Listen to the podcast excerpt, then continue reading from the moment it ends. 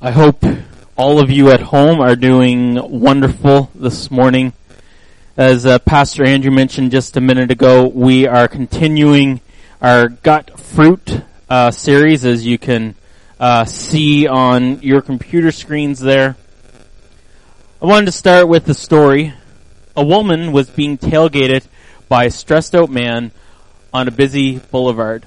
Suddenly, the yellow light, or the light turned yellow just in front of her. She did the right thing, stopped at the crosswalk, even though she could have beaten the red, uh, by accelerating through the intersection. The tailgating man hit the roof and the horn, screaming in frustration as he missed, as she missed her chance to get through the intersection and him also being right on her bumper. As he was still in mid rant, he heard a tap on the window. He looked up into the face of a various, very serious police officer. The officer ordered him to exit the car with his uh, hands up. He was searched, handcuffed, and placed in the back seat of the patrol car. After about 30 minutes of, of interaction on his radio uh, and in the car computer, the officer looked at the man and let him out and released him. He said, I'm very sorry for this mistake. I pulled up behind your car while you were blowing your horn, flipping off the lady in front of you and cussing a blue streak at him. I noticed the Choose Life license plate holder, the What Would Jesus Do bumper sticker, and the Follow Me to Sunday School bumper sticker, and the chrome plated fish emblem on the trunk. So naturally, I assume you had your car stolen in case you don't understand that story, he was not exemplifying the fruits of the Spirit. And uh, we're going to continue Galatians uh, 5, verse 22, looking at the fruits of the Spirit. It says, But the fruit of the Spirit is love, joy, peace, patience, kindness, goodness, faithfulness. And today we're settling on gentleness.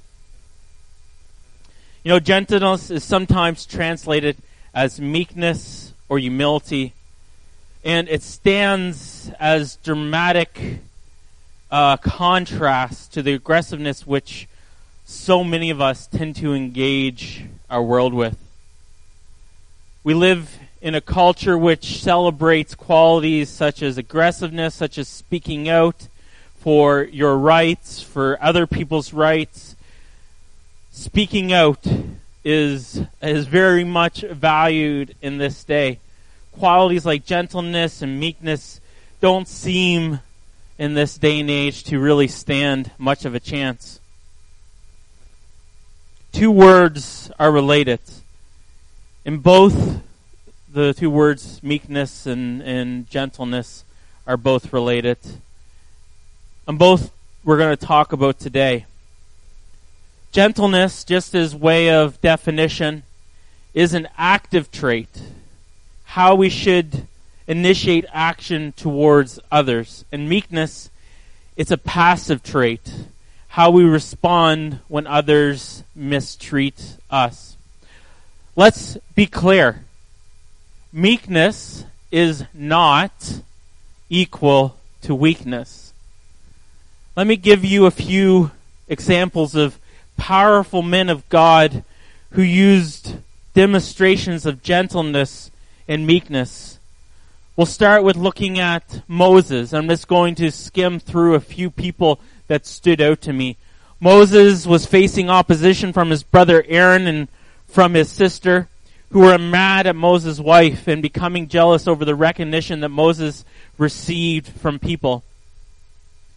Uh, just a footnote. Isn't it interesting that pettiness and jealousy is a universal thing? It's not something that we just in, uh, experience nowadays, but we find represented in the scriptures. Numbers 12 verse 3 makes this comment. Now Moses was a very humble man, more humble than anyone else on the face of the earth. Another example, as David was fleeing from Jerusalem after his son Absalom's takeover, a man who had been supporter of the previous King Saul came out and threw rocks and cursed David as he was passing by. Of course, King David's companions were instantly outraged and wanted and figured the only right thing to do in that circumstance was have that man instantly killed. But Mo, but David demonstrated meekness when he said, leave him alone. Let him curse, for the Lord has told me to. It may be that the Lord will see me or see my distress and repay me with good for the cursing I have received today. And that's found in 2 Timothy chapter 16 verse 11.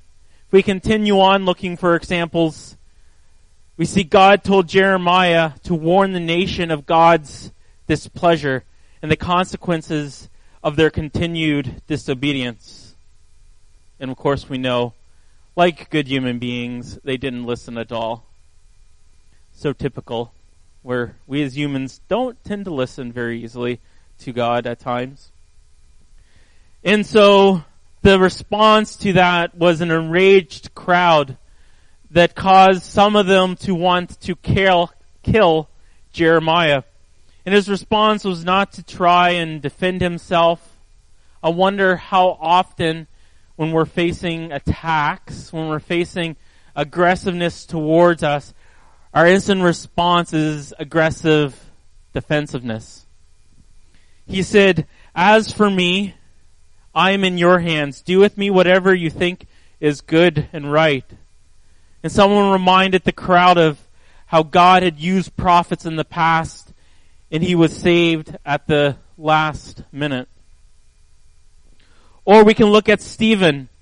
Stephen was one of the early leaders selected to serve a growing church in Jerusalem. He was described as a man full of faith and of Holy Spirit. And he boldly spoke out for Jesus. And we know from the scriptures that he was falsely accused of blas- blas- blas- blasphemy. That word. They brought him before the Sanhedrin, the religious high court, where he delivered a bold message of repentance. He was sentenced to be stoned to death. And as he was being stoned, the Bible says this, then he fell on his knees and he cried out, Lord, do not hold their sins against him. When he had said this, he fell asleep. It's found in Acts 7 verse 60. And he was killed without a hint of self-righteousness, of self-defense, without a hint of anger, without, without a hint of how dare you, don't you know who I am. Paul, he was prisoned when he wrote this to Timothy. He was on trial and was later executed. This man who had penned much of the New Testament and had influenced lives, thousands of people of his generation, I mean, and to this day has uh, had effect on billions of people, but in that day, thousands of people of his generation, he writes of his legal proceedings. At my first defense, no one came to support me. Everyone deserted me. May it not be held against them. Using today's logic, that just, it just doesn't compute. In today's terms, it's, that, that, that's not perceived as the way to do things in society. Every one of these men could have responded with aggression Every one of them could have reacted in anger. And really, we feel, according to today's standards, that they were justified. But God, we know, used their meekness to demonstrate a characteristic of Himself that He longs to become reality in the lives of all people who call themselves Christ's followers. I, uh, I like visuals myself. I'm a very visual person. And so I found a video uh, that I thought would be a great visual metaphor uh, to use for this word. Uh, the word gentleness sometimes can seem so vague. And so uh, let's watch this video together.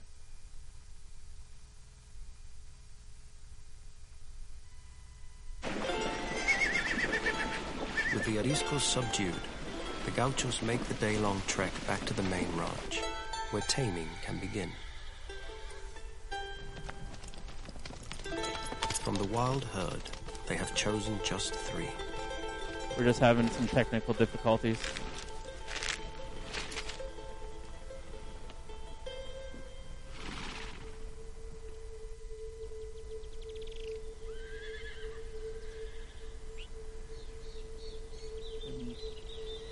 Sorry about this.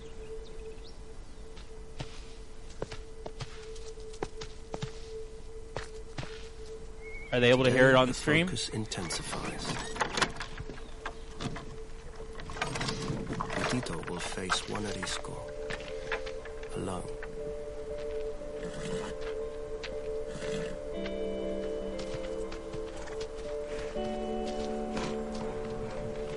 Desde chico me gustaron los caballos y me gustó la parte de domar, digamos, de poder convertir un caballo de arisco a manso. Each gaucho has his own style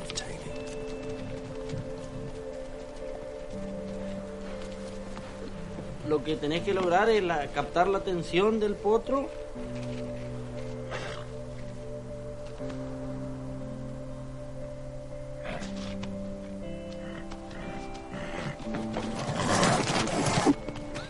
Entonces lo que haces es asustarlo hasta que se dé cuenta que si te mira vos estás quieto y, tranquilo y si él está mirando para otro lado hay algo que lo asusta.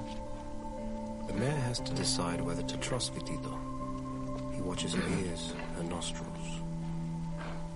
Patiently, he works his magic.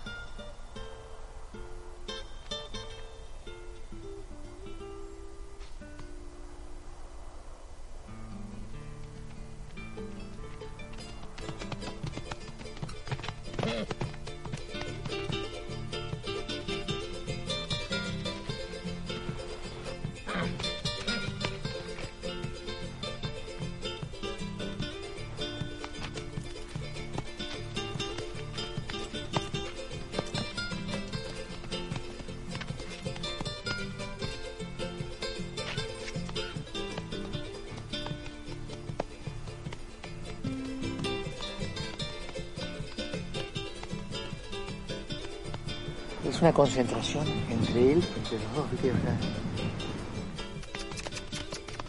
La satisfacción más grande que me da es poder an- andar o montar un caballo que lo domé yo In just three hours, this mare has gone from wild to tame as she begins a new life with the gauchos.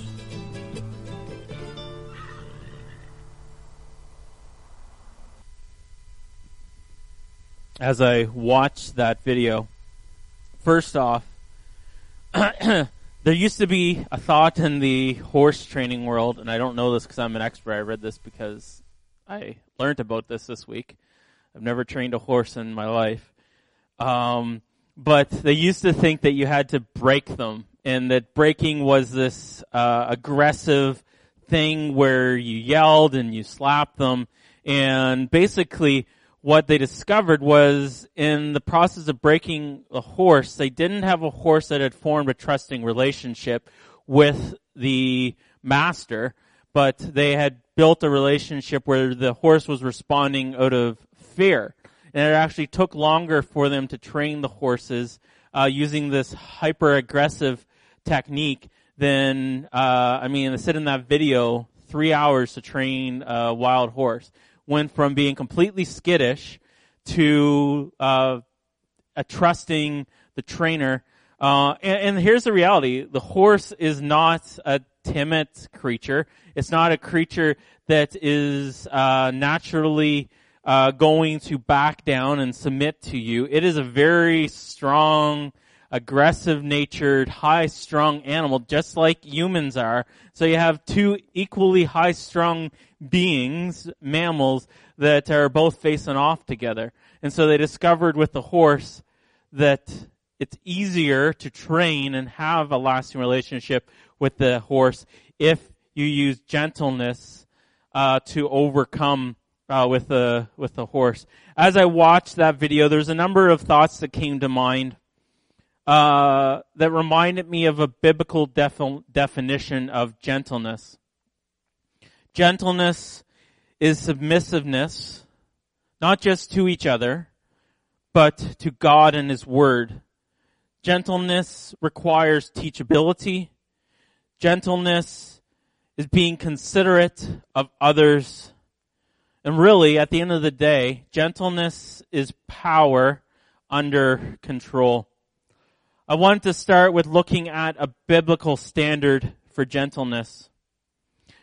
Of all the men that we looked at earlier that exhibited gentleness and humility at times, I think they came to understand it because of the relationship with God. And there's this one particular human that came to earth that gave us the ultimate example example of being able to have this ultimate power, but yet exhibiting uh, gentleness and power under control. And of course, we know that that person is Jesus himself. When you look at the life of Jesus and the, what characterized the life of Jesus, one of the things that stands out is the gentleness that he had. Gentleness was his nature. Really never before in human history was there an example of a being in religion who there's, who their defining characteristic included gentleness and humility. If you look at religious leaders through history, that's not something that you can use for very many of them as a defining characteristic. So often religion through history and the leaders of religious organization through history have used their seat of power for advantage and for control and have come with this judging, harsh, aggressive attitude towards those of the congregants and uh, other leaders in the community um, in using their seat of religious power um, for their own self-good uh, and definitely not coming from a place of gentleness and humility in a prophetic passage about Jesus. Isaiah says in uh, chapter 40 verse 11, He tends his flocks like a shepherd. He gathers the lambs in his arms and carries them close to his heart. He gently leads those that are young. I wonder, have you ever found Jesus to be sufficient in a time of struggle or hardship or loneliness? If you've experienced that, you've experienced his gentleness. What a tender image the scriptures give us of Jesus being a good shepherd who scoops up the young lamb and wraps his arms around it and puts it to his heart. That's the perfect image of Jesus that's the perfect image that you need to have in your mind's eye of God.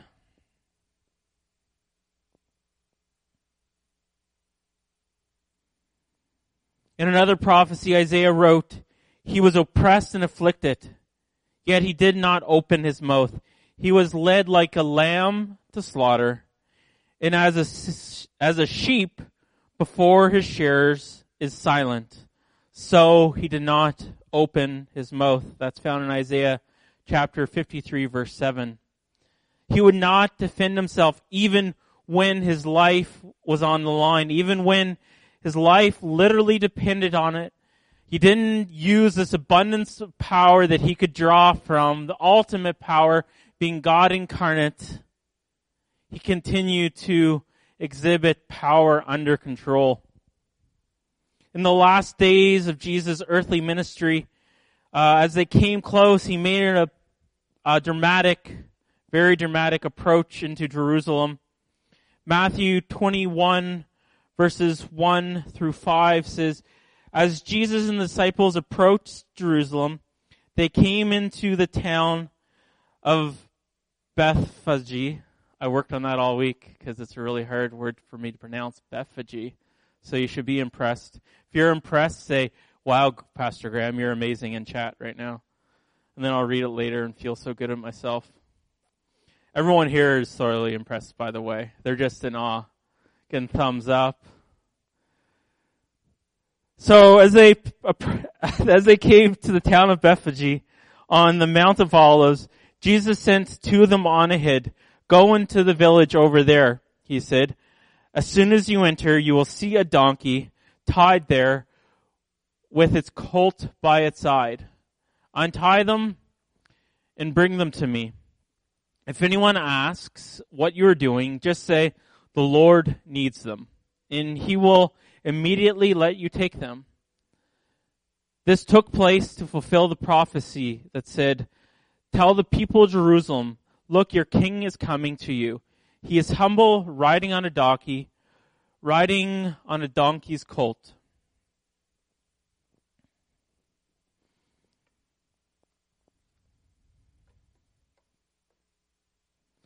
This took place to fulfill this prophecy. And this procession was really reminiscent of what would take place when Roman generals were returning from battle. They would ride in with a big hoorah, hoopla on a big powerful white steed and come through the gates of Jerusalem and say, look at me, aren't I amazing? And everyone would stand in awe and cheer and, uh, it'd just be this crazy procession. Jesus, unlike these, uh, other generals and kings coming home from war, he came through the gates bringing good news to the people but he didn't do it as so many other generals had done it in history. He didn't come with the spoils of war. He came gently on an unassuming animal, a young donkey, as opposite as you could get from a noble steed. I think even a llama might have been better than a donkey even in, and even in a prophetic demonstration of coming victory over death, he didn't rise himself up on a pedestal. He humbled himself and he showed his gentle nature. Peter later wrote about Jesus in his modeled gentleness. He says in 1 Peter chapter 2 verse 23, when they hurled their insults at him, he did not retaliate. When he suffered, he made no threats. Instead, he entrusted himself to him who judges justly.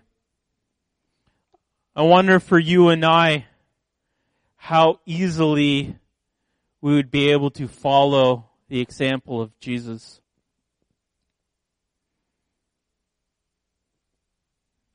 a gospel of gentleness. Not only did Jesus provide an example with his actions, but he taught us in, in Matthew of chapter 11, 28 through 30.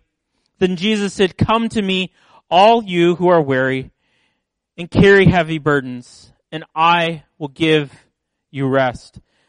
Take my yoke upon you.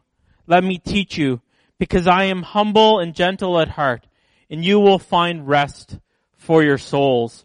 For my yoke is easy to bear and the burden I give you it is light. I wonder how many of you have read this passage and misunderstood Jesus' words when he talks about the yoke. How many of us have read it and not fully comprehended it and because of that have misunderstood what he was trying to say here, the point that he was trying to make. When he was referring to a heavy yoke, we probably looked at it and automatically thought that he was referring to what oxen would wear on their shoulders. But he's not referring to heavy yoke that a pair of oxen would bear on their shoulders. Rather, in this passage, Jesus is using a phrase that rabbis often would use to encourage their followers to take on the yoke of Torah. In other words, that they would submit themselves to obeying and trusting the truth that Jesus taught. He would not only teach them that the words of God were preserved in the Torah, but he himself was and is the Word of God. John Gospel begins, in the beginning was the Word and the Word was with God and the Word was God. So in describing himself as he was describing his call to others who would follow him, his heart in this message is the call to be gentle or to be gentled. Just like the horse had to learn to submit to its trainer as we watched in that, in that video and to its training in order to be useful. You and I must decide if we are willing to submit to God and His Word in order to be used and to be useful for His kingdom's sake. I wonder how many of us could use that analogy to figure out that the reason we don't sense God's indwelling, God's spirit in our lives is that just like a stubborn horse, we refuse to yield to our trainer. You and I naturally have this wild streak, this sinfulness within us that doesn't easily submit to the Word of God. One of the greatest struggles that the church faces in our calling to share the gospel, which means good news, is that those of us who profess with our words to speak for Jesus are often so unlike Jesus. We can take the good news and turn it into hate. You and I represent so many people from atrocities committed in the name of Jesus over the past 2,000 years. You and I, in so many people's eyes, bearing the name Christian, they don't see you and I, but they see the acts committed by the others committed, the others who call themselves followers of Christ over the last 2,000 years. So how does a gentle Christian act? Let me give you a couple examples that I have here. They may seem simple, but just listen. A gentle Christian, we don't act like know-it-alls. We don't have to speak in every single situation. There's a time to talk. And more importantly, and this should be most of the time, there's a time to listen. We need to know, sorry, when we need to address a wrong opinion, we do so with pers- persuasion, with kindness, rather than domination and intimidation. We know that hurting people hurt people. People are dealing with difficult things. People who are difficult to deal with deal with those people around them naturally in a aggressive way. And so we need to understand there are a lot of people around us and maybe you yourself are dealing with something difficult. And so we need to recognize that there are a lot of hurting people that are around us. And in your response to people, you can either respond with Christ-like gentleness when they are responding in a hurt way, which can make, sorry, you can respond with aggressiveness, which can make these hurting people who are hurting you make their lives more messy, or you can respond, respond with meekness, with kindness, with gentleness, which can surprise, sometimes catch people off guard when these hurting people are hurting you and can mess them up in a good way. They're like, wait a second, that wasn't what I expected. I'm telling you off because I'm hurting. You don't know that necessarily, but I'm telling you off because I'm hurting and everyone else would be getting right back in my face. Reminds me of something that happened this week. I was trying to reach out to a member of our congregation who is going through a difficult time and I had a wrong number for them. And apparently I wasn't the only one in our congregation that had the wrong number for them, which I sure found out. I, it was, it was an interesting response, this gentleman. Let's just leave it like that. Um, the person also, their voice was a little bit slurred, so I gave them a little grace in that area as well. But my response to that naturally, when someone is tearing a, a strip off me, for something I can't help. I didn't know it was the wrong number. I didn't know however many other people had called looking for the exact same person, which was the wrong person. Um, and so my natural response, as I'm sure most of you, would have been to uh, tell this guy a thing or two. That's that's not what Christ asks of us. And by the fact that at 10 o'clock in the morning this man was drunk, to me, that talks about other issues in his life. And so me responding in a natural, aggressive way, as opposed to what Christ asked of me to respond to a hurting person, that didn't help, that wouldn't have helped the situation. How does a gentle Christian act? We avoid hateful speech and harsh demeanor we are sensitive to how others react to our words. We're considerate about how they feel. When it is necessary to wound, when it is necessary to wound, also include, yeah, it makes sense. I wrote it, but it didn't make sense to me in, at, at, at the time. It happens sometimes when you, when you're preaching. Sometimes when it's necessary to wound, you also include encouragement with that. It's like, um, they call it a sandwich, and so, uh, there's other words used to describe it, but we'll just call it a sandwich. So sometimes it's necessary to bring correction into people's lives. I know I've had it times where I've had to be corrected. And so you don't just come at them with the harsh stuff and just lay it out and say, this is what you did wrong, and just lay it out you sandwich it with kindness and with encouragement. So you start with something good. You put in there the thing that you have to say because sometimes we have to correct each other. Um, or say you've offended me and that's not necessarily easy to do and can cause hurt. Um, when someone doesn't necessarily realize that they've offended you, but it's causing unforgiveness in your own heart, which we're told not to have. Uh, anyhow, and then you finish it with kindness and encouragement. We actively seek to make others feel at ease. Most people were at ease around Jesus.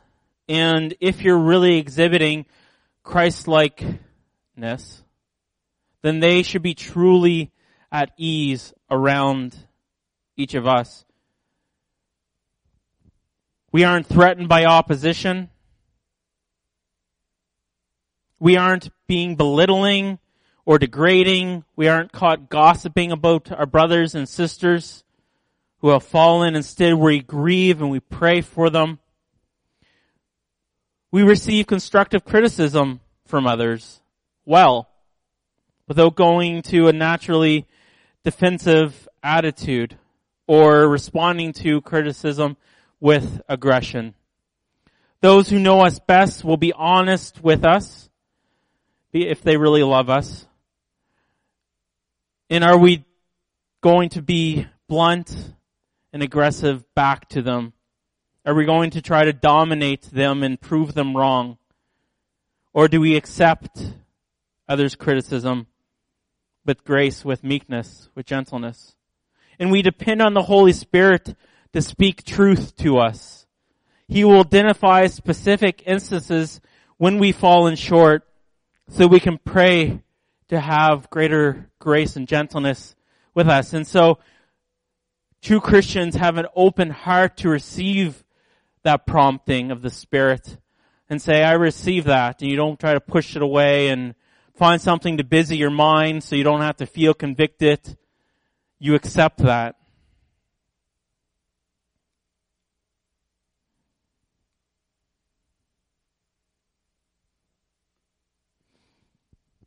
We all know people who have been in church their entire lives, who have sat through probably countless, too many to count, sermons and Bible studies, who more than likely in many cases have an extremely strong understanding of and knowledge, and knowledge of the scriptures, who may even hold leadership positions in this church or your church for wherever you're uh, attending, who could be characterized and probably are characterized as mean-spirited, contentious, cruel, maybe bitter. And while you're thinking of someone else right now, I wouldn't be surprised. Maybe there's someone else who's thinking about you. Or maybe thinking about me. I'm not perfect. I try. Change is difficult. But in every difficult circumstance in life, God is offering you an opportunity to not respond as you habitually would, but to deliberately respond to the guiding of God's Spirit. Our continuation of sinful patterns of behavior and attitude is not the devil's fault. Too often we say the devil made me do it. We give, this is a big pet peeve of mine. I won't get into it, but we give way too much credit to Satan. And we don't take enough credit about our own actions. It's not the devil's fault. It's not the world's fault. The reason we continue to respond to people around us the same old way, even though we may not want to, but we still do it, is that we develop attitudes and habits that are now deeply ingrained. Dallas Will, uh, Willard, an American philosopher and a Christian, reminds us that, and I quote, habits are the primary form in which human evil exists in practical life. The most spiritual dangerous thing in me, things in me are the little habits and thoughts, feelings, and actions that I regard as normal because everyone else is like that and it's only human.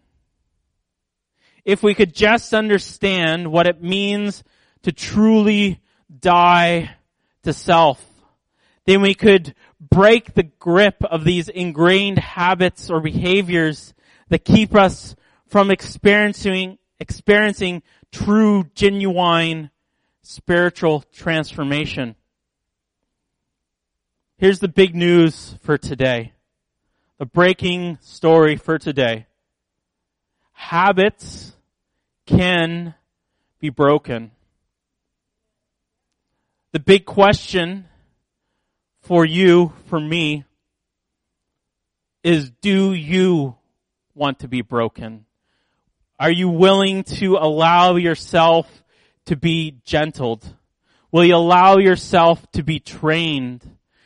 Will you look at yourself with honest eyes, think about yourself in an honest ways, and allow the Holy Spirit to point out and accept when He is convicting you of a aggressive response, of an unchrist-like response, when the way that you're acting or responding is out of line with what the scriptures teach us.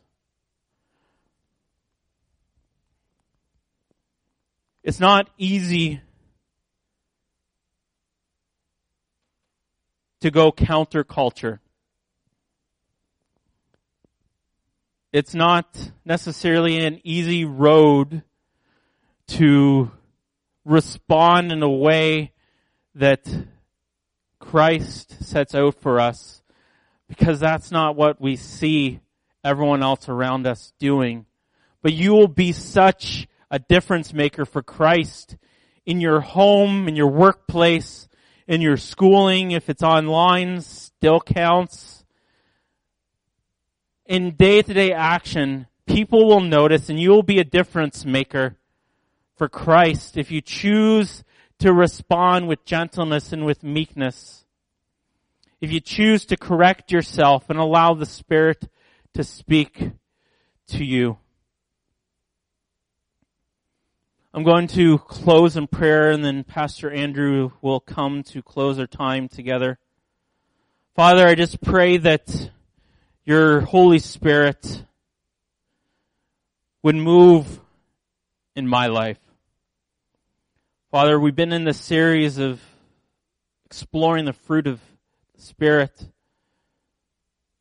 God, I pray that we would allow these things to be a part of who we are, that we would allow you to define us, that we would care more about what you think than what others think. Lord God, I just pray that you would break us of our haughty attitudes, Father God. That we would surrender to you. That we would be able to see others at ease around us, just as people were at ease around Christ. Thank you, God, for what you're doing. Amen. Amen. Thank you, Pastor Graham, for an excellent challenge to us today. And uh, we know that the times that we grow the most are the moments when we are under pressure and, and under difficult situations. Um, and so I just want to encourage you today that, uh, you know, this, all of us feel the pressure of this current crisis in the world. All of us feel the, the, you know, the, the restrictions, we feel the uh, uncertainties, we, we feel this uh, together. And uh, I don't want myself, I don't want you to waste this opportunity for growth. God wants to grow us in this season. He doesn't want us to hit pause button and just just uh, go into to hibernation until it's all over, but He wants us to grow in the midst of it. And uh, I'm so thankful for the Spirit of God that is at work, growing me, growing us in the fruit of the Spirit, in love, joy, peace, patience, kindness, goodness, gentleness, faithfulness, and self control. And so I want to encourage you today to press into Him, to learn and grow together in those opportunities when you want to behave one way, recognize the Spirit of God leading you probably in the opposite direction and choose all the way through this, this series. We've been saying the, the thing that we have to do in this is to choose, to choose to live and behave like Christ. So I just want to encourage you, be blessed. Be blessed with God's presence through this week. Be blessed to grow in Him and, uh, and stay connected. God bless you and have a great day. Amen.